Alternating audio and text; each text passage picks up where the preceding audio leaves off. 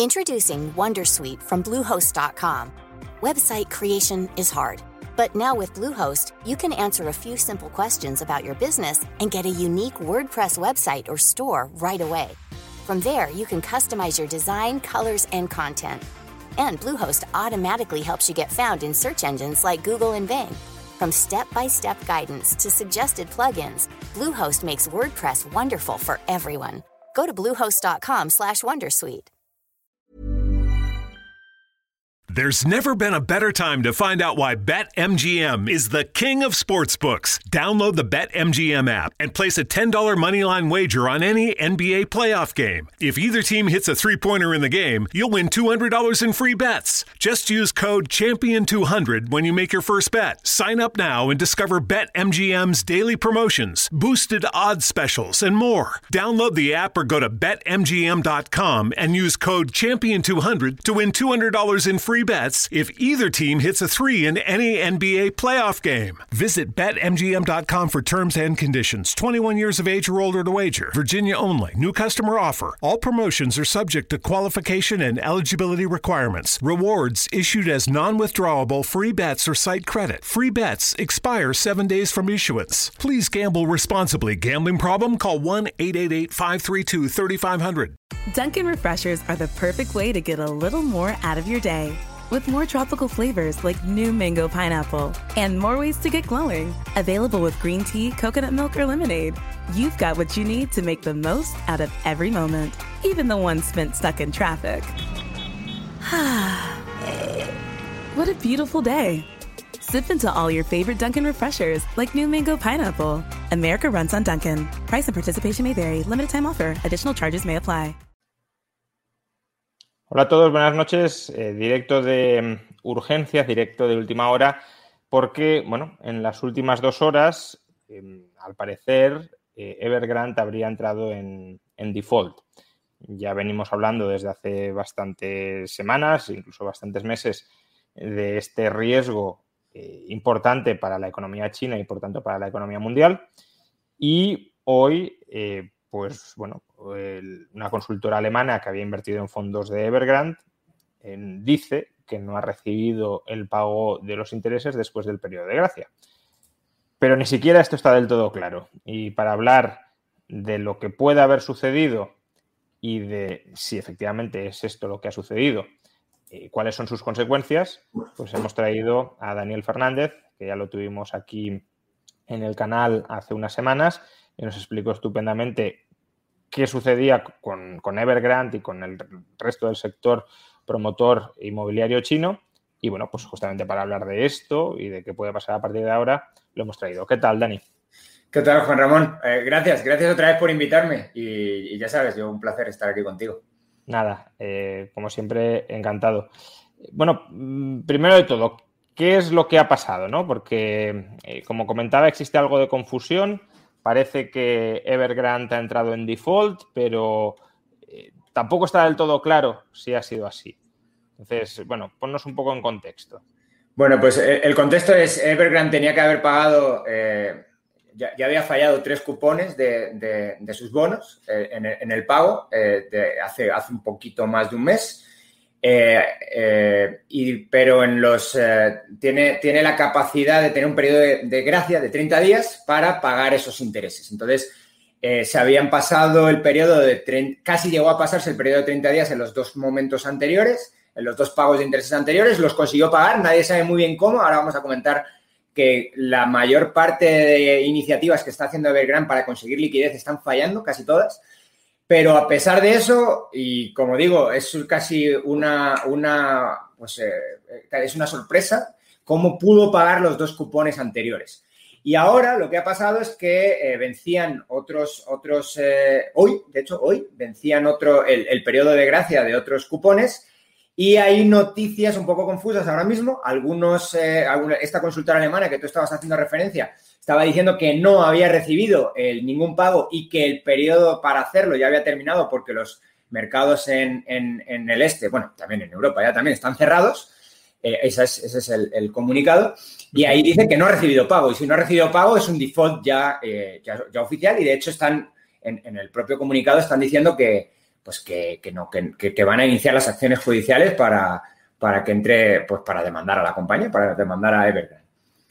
También hay algunas otras noticias. Ah, perdón, perdón. No, bueno, básicamente lo que está diciendo este grupo alemán de MSA dice el grupo chino de Evergrande ha impagado hoy sus intereses a los inversores internacionales. Eh, de MSA había invertido por sí misma en estos bonos y no ha recibido el pago de los intereses eh, a día de hoy, después de que terminara el eh, periodo de gracia, es decir, que ya no estamos ni siquiera ante, como decías, como bien decías, ante el primer default, ¿no? Porque tiene una fecha oficial de pago, pero luego se le puede extender hasta un mes antes de entrar oficialmente en default.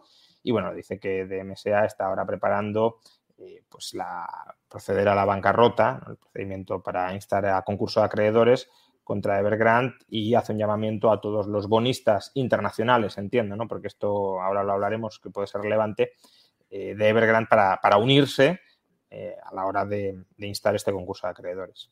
Sí. También hay algunas otras noticias que están diciendo, eh, sobre todo una, firma, que es una firma de clearing internacional, está diciendo que se llama Clearstream, que ellos sí han recibido el pago. Por lo tanto, mm, eh, parece que hay una, pues ahora mismo parece que no está tan claro si ha hecho o no ha terminado de hacer el default. Supongo que esto, pues supongo que lo vamos a saber mañana.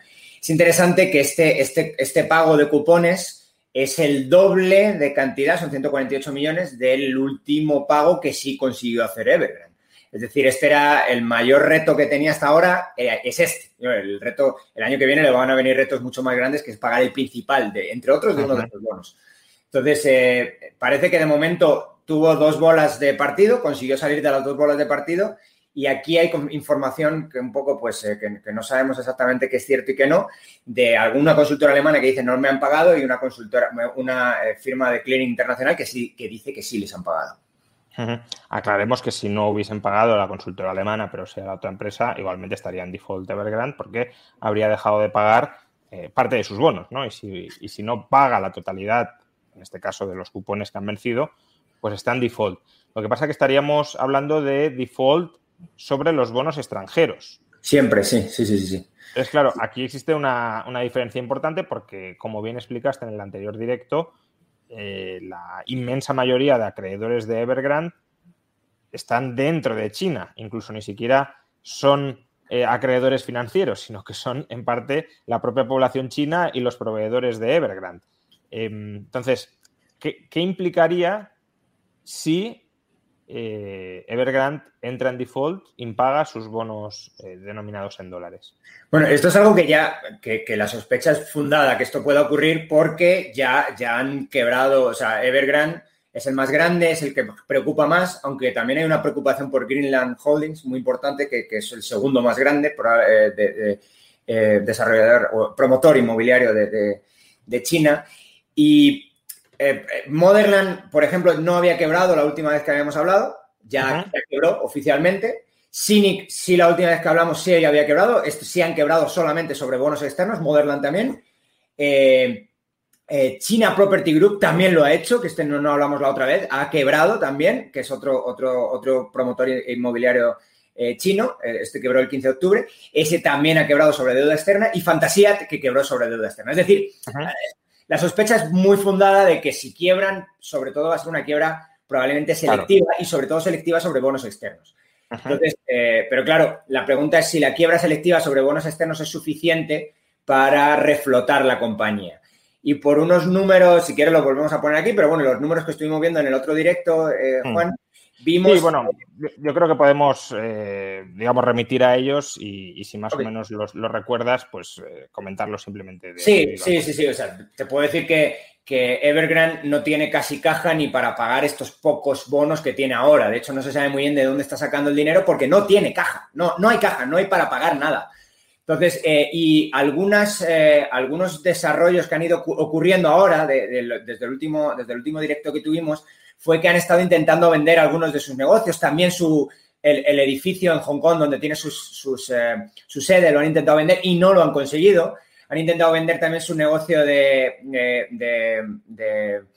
de, gestión de propiedad y tampoco lo han conseguido. Lo intentaron vender a su principal competidor y no se pusieron de acuerdo con el que Sí que, que, sí que hay un problema claro de, de tesorería ya inmediato. No Inmediatísimo. Inmediatísimo. La otra vez quedamos que Fantasía, por ejemplo, era alguien, era un, promotor que había quebrado, pero tenía mucho cash y podía haber pagado si hubiera querido. Evergrande, si, si está pagando, está pagando, está quemando los últimos cartuchos. Eh, eh, otra cosa que, no, que sabemos ahora, que no sabíamos antes, que yo simplemente lo, supuse con los datos de Evergrande, de sus, de, sus, eh, de sus reportes financieros, es que las ventas se han caído un 25% en todo el sector. Eh, se han caído en parte por precio, en parte por volumen. En todo el sector, ya no digo en Evergrande, que probablemente se están cayendo mucho más, sino en todo el sector se está cayendo, en todo el sector dentro de China, ¿eh? no, no fuera. Dentro de China se están cayendo un 25%. Por lo tanto, sabemos que tampoco están sacando mucho, mucho dinero de esas ventas y aparte sabemos que también tienen paralizada gran parte de la obra. Eh, en este caso estoy hablando de Evergrande, eh, tiene paralizada gran parte de su obra porque los, proveedores han decidido que no le iban a seguir surtiendo de, insumos. Sí, esto, recordémoslo porque, porque es muy importante, ¿no? Eh, quiero decir, cuando se llega a una situación de default, ya básicamente la banca te cierra el grifo del crédito y si no puedes renovar, pues ya no puedes pagar y por tanto haces esas actividades. Pero aquí uno de los, el principal financiador de, Evergrande no es la banca, son sus proveedores. Entonces, eh, si no recuerdo mal, la mitad, aproximadamente la mitad, o más de la mitad incluso, del inventario de Evergrande son promociones no terminadas y por tanto esas promociones, si no se concluyen, valen más, bien poco. Recordemos aquí en España qué pasó con todas las promociones a medio terminar, pues que no valían pues, descuentos del 60, del 70, del 80%. Y claro, los proveedores que son los que tienen que surtirle con material a Evergrande para que, si todo lo demás fuera bien, aparte habría otras dificultades, pero si todo lo demás fuera bien, para que pudiera terminar las promociones y venderlas al precio que las tiene activadas para poder rentabilizar la operación, pues ni siquiera estamos ahí, porque los proveedores le están diciendo, eh, no te damos más materiales, por tanto te comes tú esas promociones a medio terminar y por tanto, mm, si, las tienes activadas respaldando una deuda gigantesca, pues claro, si no las puedes vender al precio al que las tienes activadas, no puedes pagar esa deuda.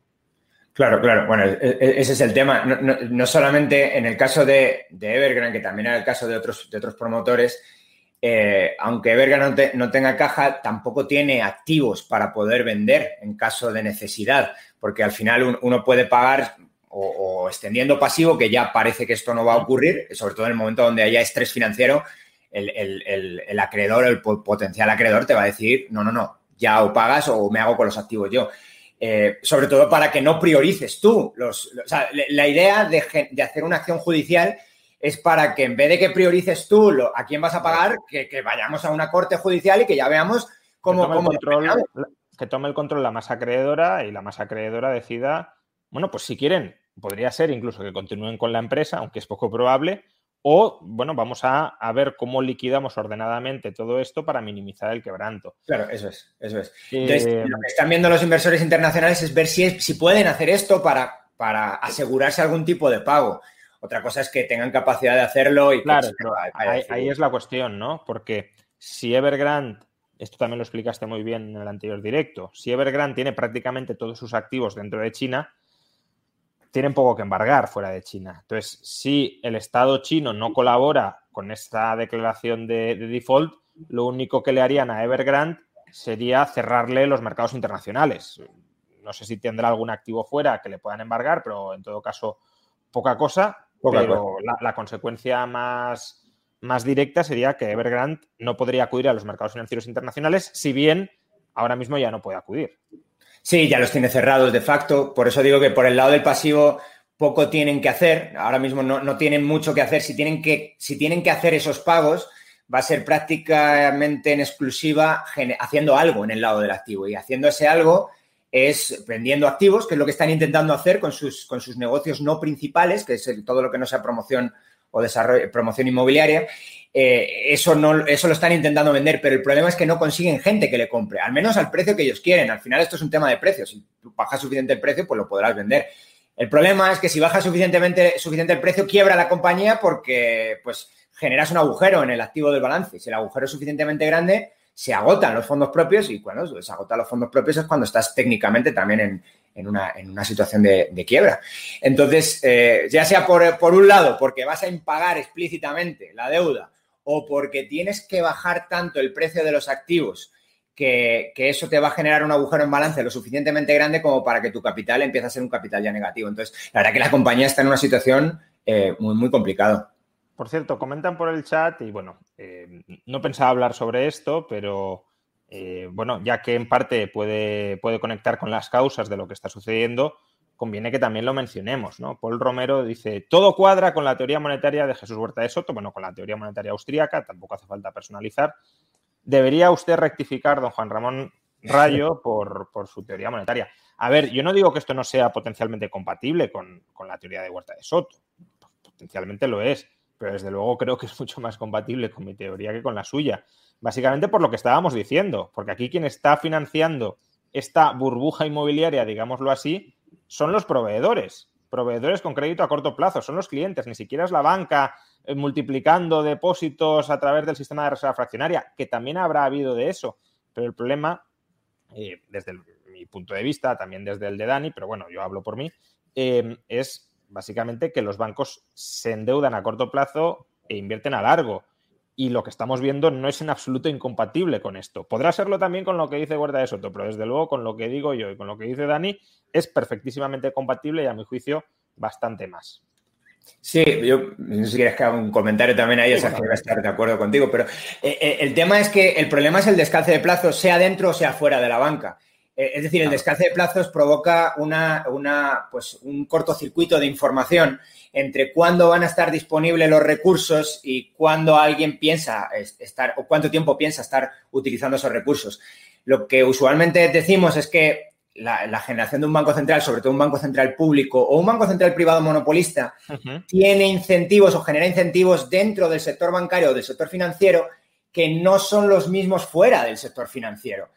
Curiosamente, en China lo que está ocurriendo, y ahí quizá hay que rascar un poco más porque me faltan detalles, pero en China lo que está ocurriendo es que ese, ese, descalce de plazos lo están haciendo los propios desarrolladores. Los propios desarrolladores están financiando a cortísimo plazo y están invirtiendo a largo plazo. Dicho de otra manera, esto sería una aplicación muy concreta de cómo el descalce de plazos estaría generando problemas en una economía incluso sin intervención de los bancos.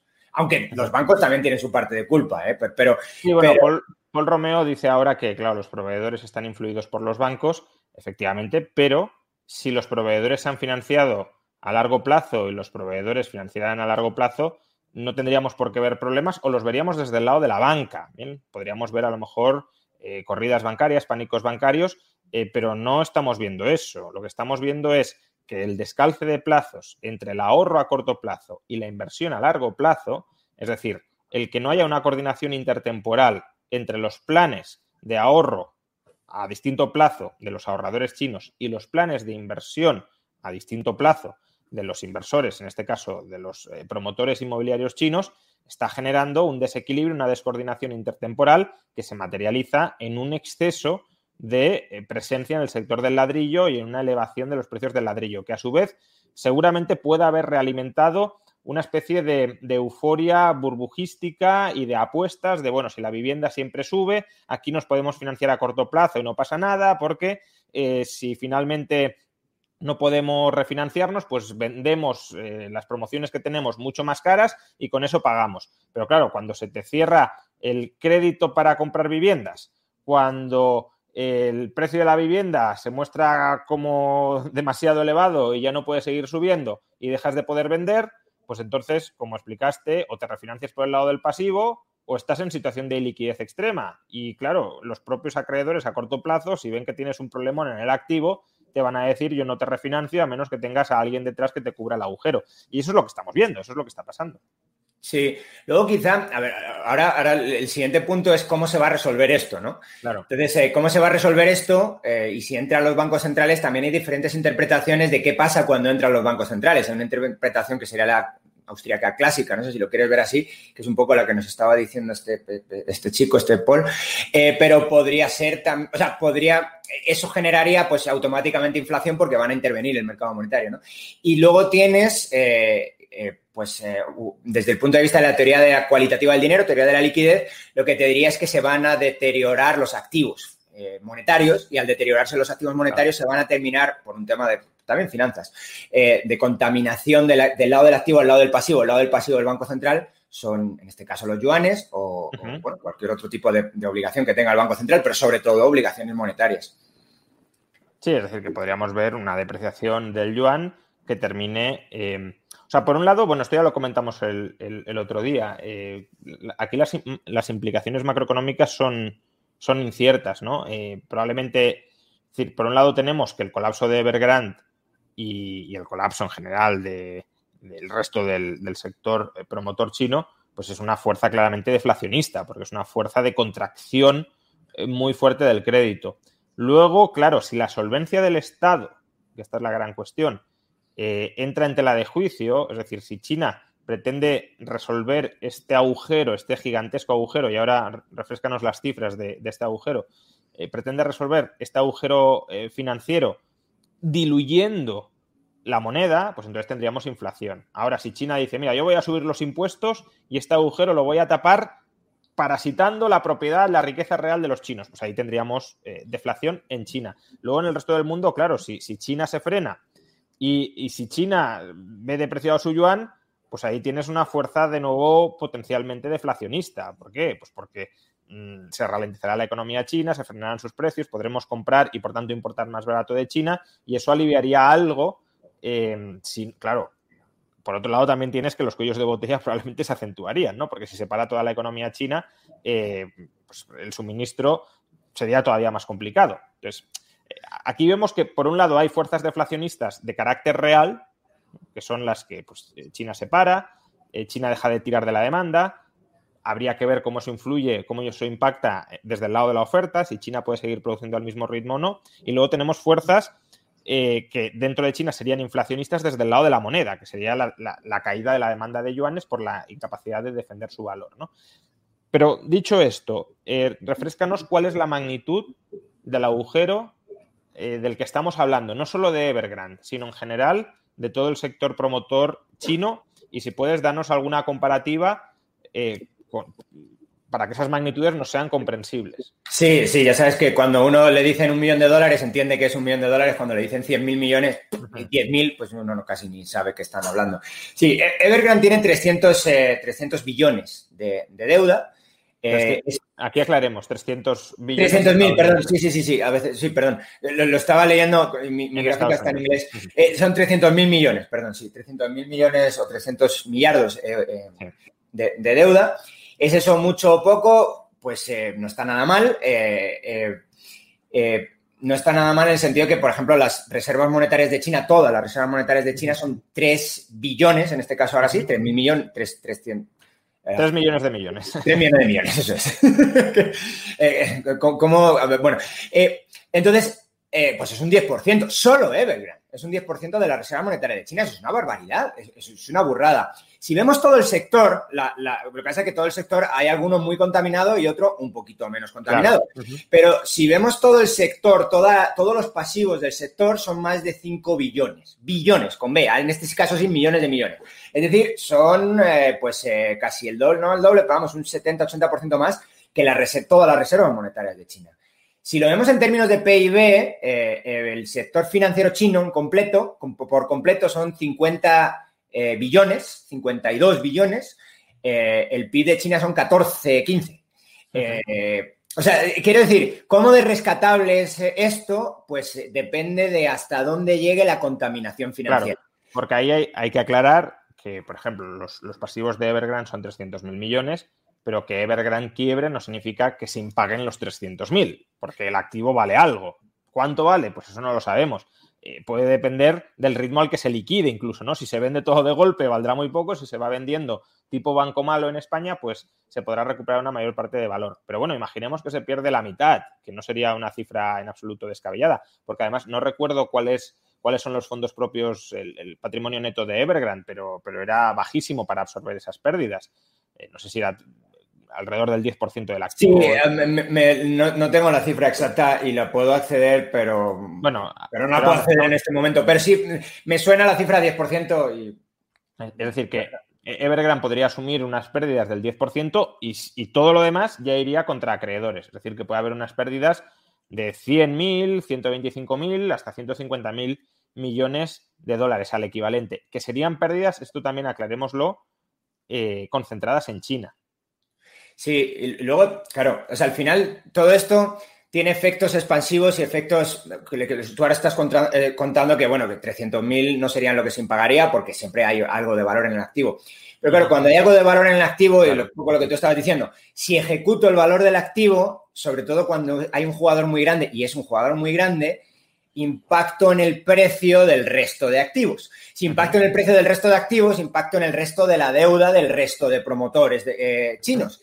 Y, esto ya empieza, o sea, ese es un efecto más, más eh, eh, pues, catalizador de, problemas en el resto de la deuda, más que, de, más que lo contrario. Entonces, ahí hay que, pues uno puede hacer las estimaciones que crea oportunas, pero la verdad es que no sabemos nunca por dónde va a ir esto.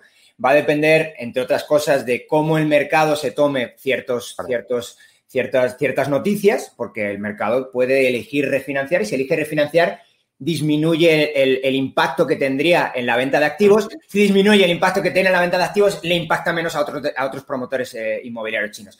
Eso, eso también tiene que ver con, la, con qué, espera, qué, se, se espera que haga China. De momento, China se espera que no vaya a hacer, si hace algún, algún rescate, lo haga al sector financiero. No se lo, y eso sí se espera bastante. O sea, todo el mundo tiene claro que eso sí lo haría, porque además es, es suyo en su mayor parte. O sea, el sector financiero es un sector sobre todo los, bancos, los bancos son públicos.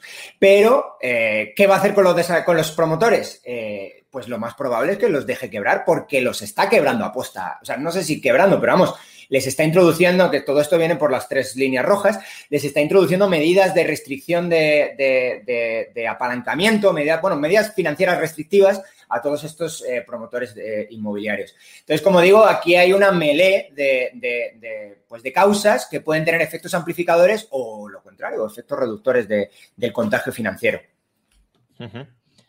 Em, entonces, eh, comentabas que, parece que a Evergrande ahora o más adelante la van a dejar caer y la van a ir desmantelando eh, por piezas, probablemente pues bueno, asumiendo, eh, es decir, desmantelando la compañía, pero no está claro que vayan a dejar que los acreedores de Evergrande, no solo los financieros, sino también los clientes, ¿no? Porque imaginemos todos los, ciudadanos chinos, todos los millones de ciudadanos chinos que están esperando sus casas porque las han comprado sobre plano a Evergrande y que les digan, no, no, ustedes se quedan sin casa. Pues probablemente también haya una especie de desarrollo posterior para pagarles, bueno, para pagarles, para entregarles eh, la vivienda que, se les adeuda, eh, pero la compañía sí la liquidarían con la expectativa de que el sector inmobiliario se vaya reestructurando y China vaya saliendo del ladrillo. Recordemos que cerca del 30% del PIB chino está volcado en el ladrillo, depende del ladrillo. Eh, pero claro, esto tiene implicaciones, como bien decías, tanto sobre, sobre el lado financiero de la economía, sobre la banca, como sobre el lado activo de la economía. Es decir, eh, la digestión de todo esto no, es sencilla. Sí, bueno, y tienes, por, darte un dato, en general todos los desarrolladores inmobiliarios chinos tienen deuda con clientes, que es este tipo de deuda que, tú estás hablando, ¿no?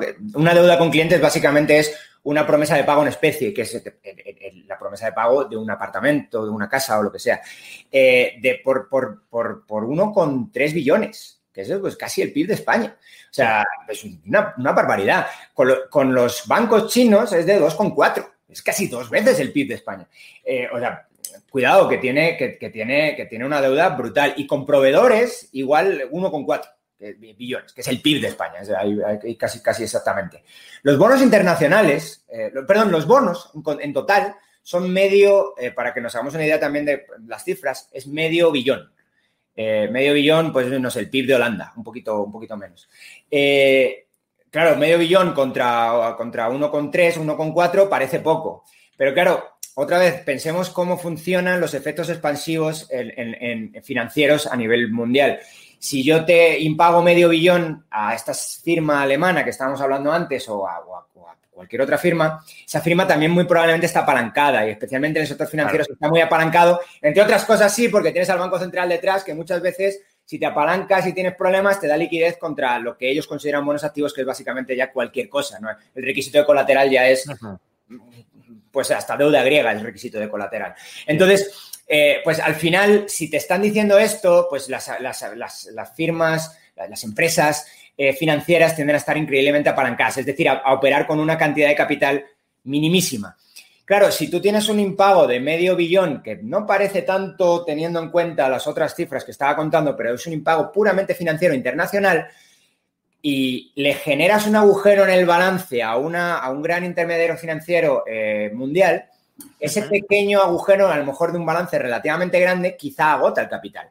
Y cuando agota el capital, los eh, acreedores de esa compañía, de ese banco, de esa entidad financiera, se empiezan a poner nerviosos. Y lo mismo que está ocurriendo en China puede empezar a ocurrir a nivel mundial.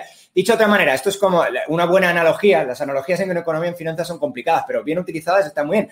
Es un castillo de naipes. Si tú un castillo de naipes pones una pieza relativamente mal, se va abajo todo el castillo de naipes. Y esto es lo que estamos diciendo que puede ser un efecto contagio a nivel mundial. Si un pequeño impago en un sector muy frágil puede provocar que todo el sector se vaya al suelo. Y cuando todo el sector se va al suelo, encima si es el sector financiero muy vinculado al, sistema de pagos eh, y, se, y hay alguna duda sobre cómo va a funcionar el sistema de pagos, y ahí, ahí, la crisis puede, puede irse de una crisis muy, muy, muy, muy focalizada en un sector y encima dentro de un sector, dentro de un país, a ser una crisis financiera mundial de repercusiones muy, muy, muy graves. Lo que pasa es que ahí habría que ver que eso es lo que no sabemos y lo que realmente no sabe nadie, porque ningún analista que yo haya leído al menos ha hecho un, análisis eh, verdaderamente cuantificando los, los, flujos de interendeudamiento entre entidades. No sabemos cuánto deben las entidades financieras chinas a entidades financieras europeas o estadounidenses. Previsiblemente algo deberán, pero cuánto y, tendrían capital suficiente como para absorber, ¿no? Porque decir, aquí la, la quiebra en cadena sería si Evergrande quiebra, hunde el sector inmobiliario chino, termina de hundir a las otras promotoras, porque hemos dicho, las otras promotoras están quebradas o muchas están quebradas. Claro, pero no es lo mismo quebrar con el precio de la vivienda a 80 que con el precio de la vivienda a 20. Y si quiebran todas a la vez y se liquidan todas a la vez, se hunde y el agujero se va incrementando. Ese agujero se traslada a la banca. La banca china, si tiene un agujero, lo trasladaría a la banca extranjera y la banca extranjera lo tendría que asumir contra su capital o trasladárselo a sus acreedores, que en última instancia son familias y empresas. Y ahí el eslabón que, que quizás se salve, si pasa todo esto, que todavía está por ver, porque no sabemos ni siquiera, recordémoslo, si, si realmente hoy ha impagado Evergrande o no, em, ahí el eslabón en el que confían los mercados, entiendo yo, y lo has dicho antes, es que el Estado chino recapitaliza sus bancos y por tanto no se traslade ese agujero al acreedor extranjero pero eso dependerá también de la magnitud del agujero de la banca china y de la capacidad y de la voluntad, aunque tengan capacidad de la voluntad de socializar todas esas pérdidas dentro de China en lugar de compartir parte de ellas con los Claro. Puedes hacer una crisis, o sea, una, recapitalización a la islandesa, que es básicamente eh, eh, Islandia sí lo hizo con el sector bancario, que es separar acreedores internos y externos, que es lo que está haciendo China ahora mismo con los, con los promotores.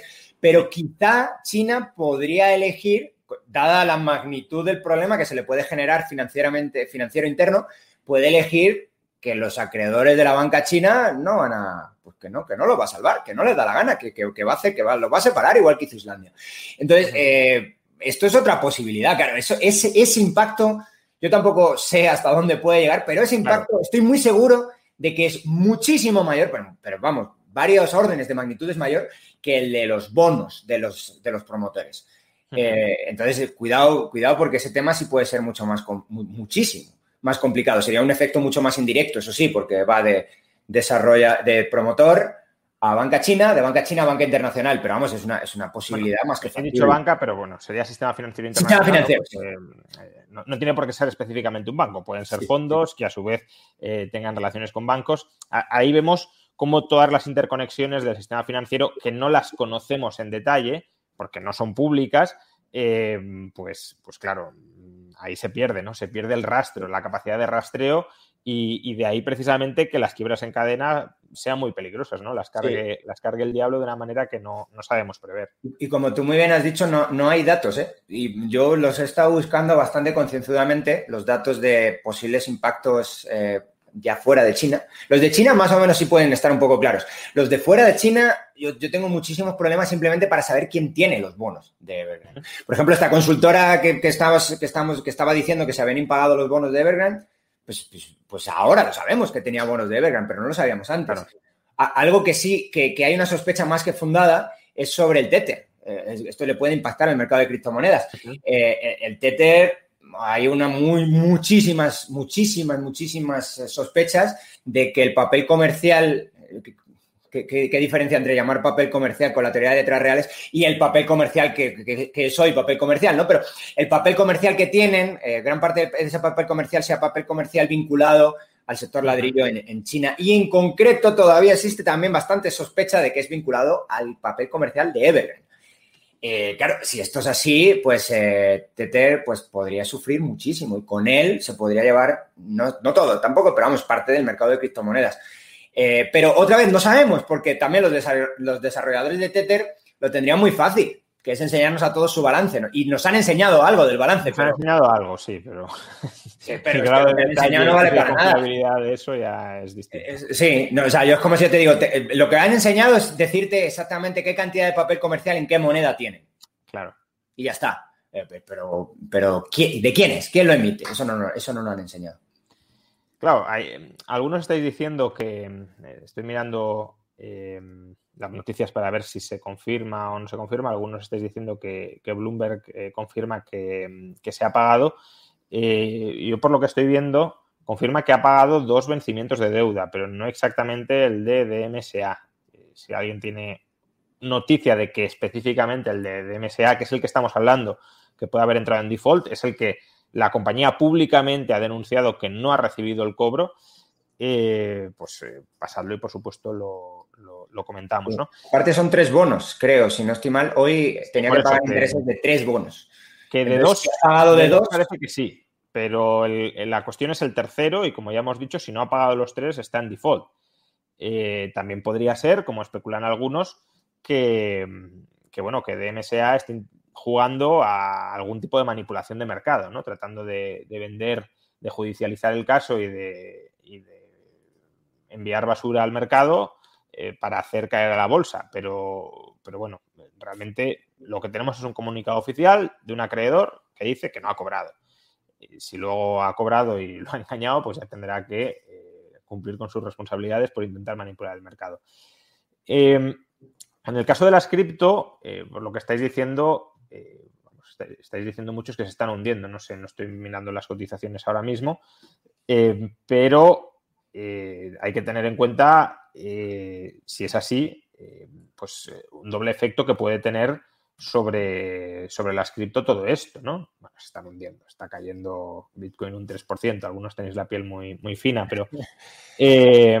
pero, a ver, aquí hay una doble, una doble derivada posible, ¿no?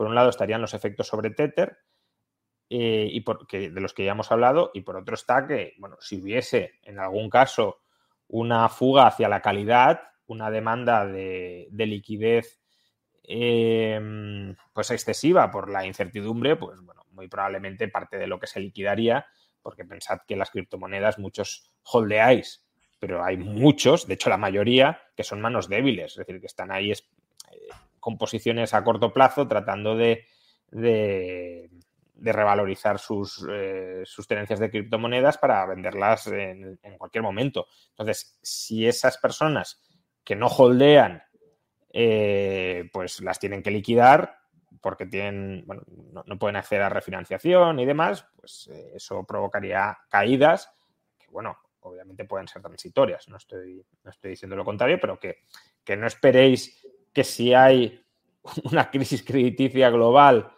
las criptomonedas se van a revalorizar a corto plazo, no lo vais a ver. Lo que se va a revalorizar a corto plazo, si hay una crisis eh, financiera global, es el dólar, no, las criptomonedas o Bitcoin, eh, que a veces también me criticáis por hablar de criptomonedas, cuando hay que separar Bitcoin del resto de, criptoactivos que, son estafas, según comentáis algunos. Bueno, no entro ahora en ese debate, pero bueno. Eh, quizá, se, puede comentar ahí que el, movimiento natural de una, de una, depresión es a la deflación.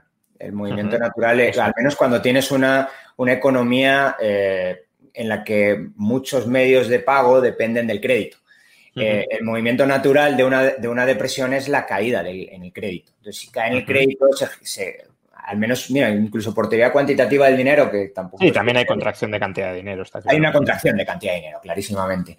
Y, luego tienes una huida hacia la liquidez, es decir, todo el mundo va hacia los, hacia los activos, o sea, por la parte de demanda de dinero incrementa mucho porque la gente tiene miedo de, estar invirtiendo, ya sea, bueno, pues a lo mejor... Eh, sabe Dios si las criptomonedas lo que están haciendo es... Eh, recoger eh, pues eh, una, una, demanda monetaria o lo que están recogiendo es una demanda de inversión. O sea, una, pues va a depender mucho de exactamente cuál es la naturaleza de, esas criptomonedas. o sea, lo que, lo que sabemos, eh, porque hubo una publicación reciente del BIS, de, un economista español, David Tercero Lucas, lo que sabemos es que la mayor parte de los inversores en criptomonedas o en Bitcoin eh, más en particular, son inversores a corto plazo, no, no holdean, ¿vale? Entonces, em, si, hay una demanda de liquidez, eh, pues va a haber liquidaciones muy probablemente y por tanto caídas al menos a corto plazo. Pero también pasa lo mismo con el oro, ¿eh? No esperéis que el oro, eh, si al menos durante los primeros días o las primeras semanas, si hay una fuga hacia la liquidez, no esperéis que el oro se revalorice, porque además muchas compras de estos activos se realizan apalancadamente y si hay margin calls, pues liquidas a lo que haya, ¿no? No hay, no hay, no hay otra posibilidad. Pero volvamos a, volvamos a China. Eh, hemos hablado de la parte financiera, pero eh, nos queda la parte de la economía real, ¿no? Es decir, eh, ¿qué, puede implicar este hundimiento del sector inmobiliario, del sector inmobiliario chino, que supone, como hemos dicho, alrededor de un 30%? Este es el dato que tenemos hasta 2017. Realmente no sabemos cuánto es ahora, porque la última estimación eh, de, Rogov, que es en la que nos estamos basando, es de 2017. Entonces, probablemente sea mayor incluso ahora mismo. Pero bueno, tomemos el, el, 30%. Em, pues, eh, ¿qué pasaría no? si, la economía se para? Eh, por cierto, algunos seguís enviando, pues, por ejemplo, Yahoo, Yahoo Finance de Evergrande pays delayed interest on the at least two bonds.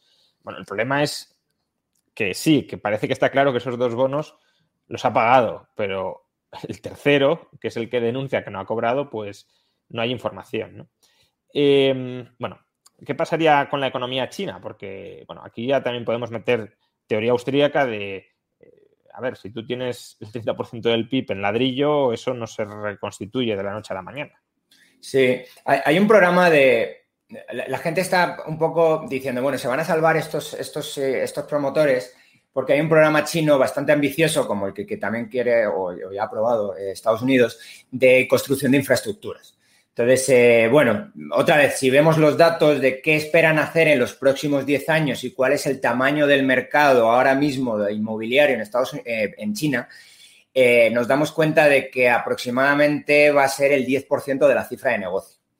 Es decir, a lo mejor sobran el 90%. No, no tan, nunca es tanto, porque siempre se va a quedar algo de incluso en España, pues seguimos construyendo vivienda después de que construíamos un millón de viviendas al año en 2006.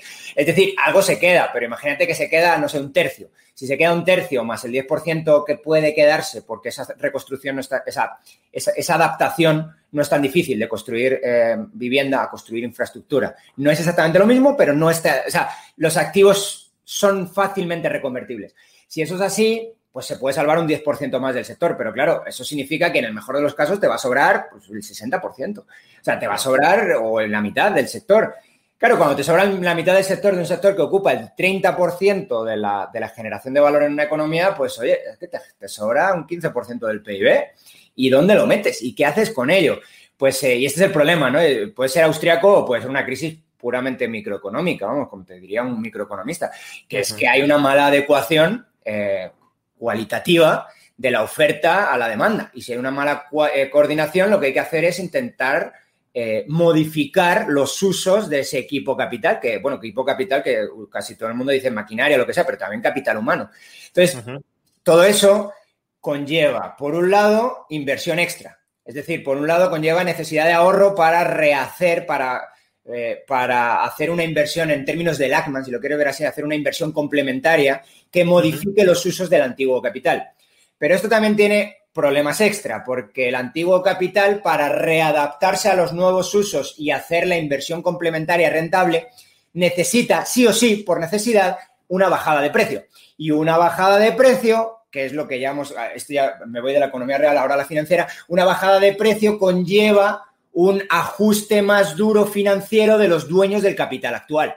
Entonces, eh, por un lado o por otro, lo que vamos a tener es problemas y, o sea, un daño que es inevitable eh, y ese daño inevitable, ¿cuánto tiempo va a ser capaz de soportarlo la economía china, dada la magnitud del problema que tiene ahora mismo?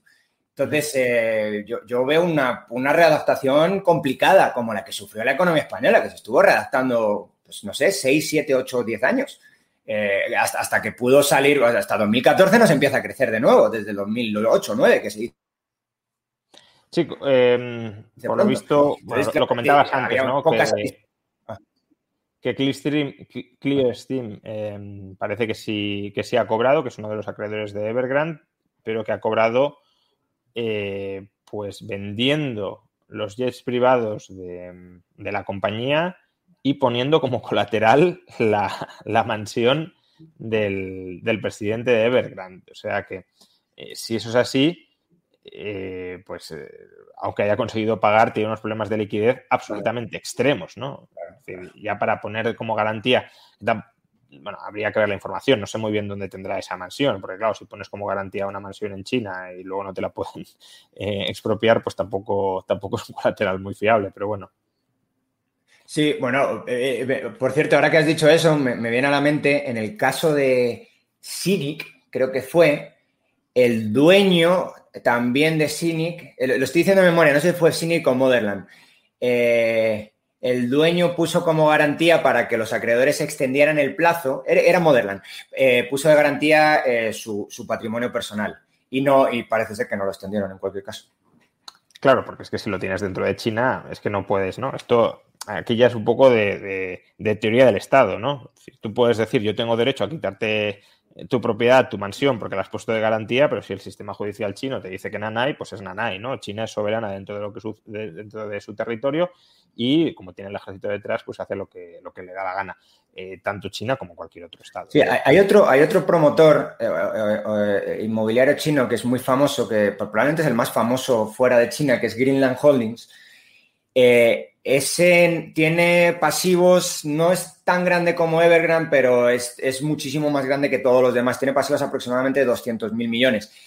ese, ese tienen ese nadie especula que va a pagar los bonos en dólares o que los va a intentar pagar porque sí tiene muchos activos fuera de China. Es decir, el, mercado se está separando unos y otros, a pesar de que sabemos que esos tienen grandes problemas, también sabemos que una parte sustancial de su negocio está fuera de China y que por tanto sus activos son embargables o son más fácilmente embargables que los activos chinos. Bueno, pues eh, no sé si quieres añadir algo más, eh, porque la información que tenemos hasta ahora es, la que hemos comentado, es decir, eh, parte de los bonos que vencían hoy sí se han pagado, pero de MSA, consultora alemana, dice que no ha cobrado y que por tanto que ya ha pasado el periodo de gracia de un mes y que Evergrande está oficialmente en default. Eh, pues no sé si, quieres añadir algo más, porque me parece que hasta mañana ya no vamos a saber realmente si Evergrande ha impagado, eh, no ha impagado o qué ha sucedido. Sí, bueno, pues no, no, o sea, si no ha impagado, el tema es que lo va a hacer en el cortísimo plazo, a no ser que encuentre una salida a algo que lleva intentando buscarle salida ya meses y no lo ha conseguido. Es decir, eh, es un tema, quizás una bomba de tiempo y si no ha explotado hoy, lo que va a hacer es explotar y más lo que, lo que me comentabas, que yo no lo había escuchado, ¿no? Pero que el dueño está poniendo como colateral su mansión. Pues, oye, es que esto es ya lo último. O sea, es que ya no hay más. Ya no hay más. Ya no hay más de dónde sacar y ya, como os dije, y esto sí son cifras que sí las tengo yo muy claras, la, caja que tenía Evergrande hace, eh, en, perdón, en junio, que, por cierto, en junio no, los problemas no son los que tiene ahora, la caja que tenía era el 7% de, sus, eh, de su deuda de corto plazo. 7%. O sea, probablemente esa ya la ha quemado. Eh, y lo que está quemando ahora son los últimos cartuchos. sí, lo que nos queda por saber ahí es, eh, ¿tiene caja para seguir pagando las deudas en China o no? Lo que pasa es que eso también es cierto que, como hemos comentado, gran parte de las deudas son promotores, los promotores no le venden, entonces ahí también hay un círculo vicioso de no puedo seguir construyendo, no te pago, ¿no? Eh, pero, pero que una cosa es la caja en dólares, que esa sí que parece que está ya absolutamente vaciada de todas, todas, y luego la, caja en yuanes. Que... Ah, yo, estaba hablando de caja en yuanes, ¿eh? Sí, sí, sí, sí, claro, claro, pero que tú dices 7% del de caja total sobre, sobre pasivos, que esencialmente será caja en yuanes, porque la caja en dólares es cero. Entonces, lo otro es, lo otro es 7% eh, y bueno, pues a lo mejor puede seguir pagando algunos meses más en, en, yuanes, porque a lo mejor no se le ha agotado, pero la de dólares parece que está claro que ya no le queda nada. Sí, bueno, no le queda nada y tampoco le quedan yuanes para convertirlos a dólares y pagar. O sea, al fin y al cabo, sea una cosa o otra. Sí, pero probablemente aunque le queden yuanes, mm, no los va a utilizar para eso. No los va a utilizar para eso, ¿no? Los va a priorizar porque ya está, ya está, aunque no esté oficialmente en default, sí está empezando a comportarse como una empresa en default y está empezando a decir esto lo pago, esto no lo pago, eh, esto es más urgente que lo otro. También supongo que el Partido Comunista le está diciendo haz esto, haz lo otro y, por tanto ya está empezando a, discriminar buenos y malos, bueno, buenos y malos, no, acreedores que consideren merecedores de pago o acreedores que no, ¿no? Em, entonces, bueno, eh, ya digo, no, no, creo que sepamos nada más eh, a día de hoy. Mañana veremos cómo, cómo reaccionan los mercados, aunque gran parte de esto, también hay que decirlo, ya está muy descontado. Es decir, que, Evergrande va a hacer eh, default en bonos externos, creo que no hay, no hay ninguna duda de que si no sucede hoy, sucederá la semana que viene, el mes que viene, en dos meses, ¿no? O sea que eso está, eso ya está ahí asumido. Y si no lo han descontado, es que están muy, muy cegatos los inversores. Lo que no está tan descontado es cuál va a ser el futuro de Evergrande y las implicaciones que va a tener, porque es que eso realmente no lo sabe nadie. Sí, bueno, no, no, no tengo mucho más que añadir ahí, sí. Muy bien, pues em, lo dejamos aquí. Hemos superado hoy eh, ampliamente la cifra de 2.000 espectadores. Em, además, hablando de un tema bastante, bastante técnico, o sea que os agradezco mucho a todos que nos hayáis acompañado. Eh, ojalá hayamos arrojado algo de luz sobre lo que está pasando y lo que, y lo que puede llegar a ocurrir. Eh, os recomiendo que visitéis el canal de, Dani, lo tenéis en la descripción de, este vídeo.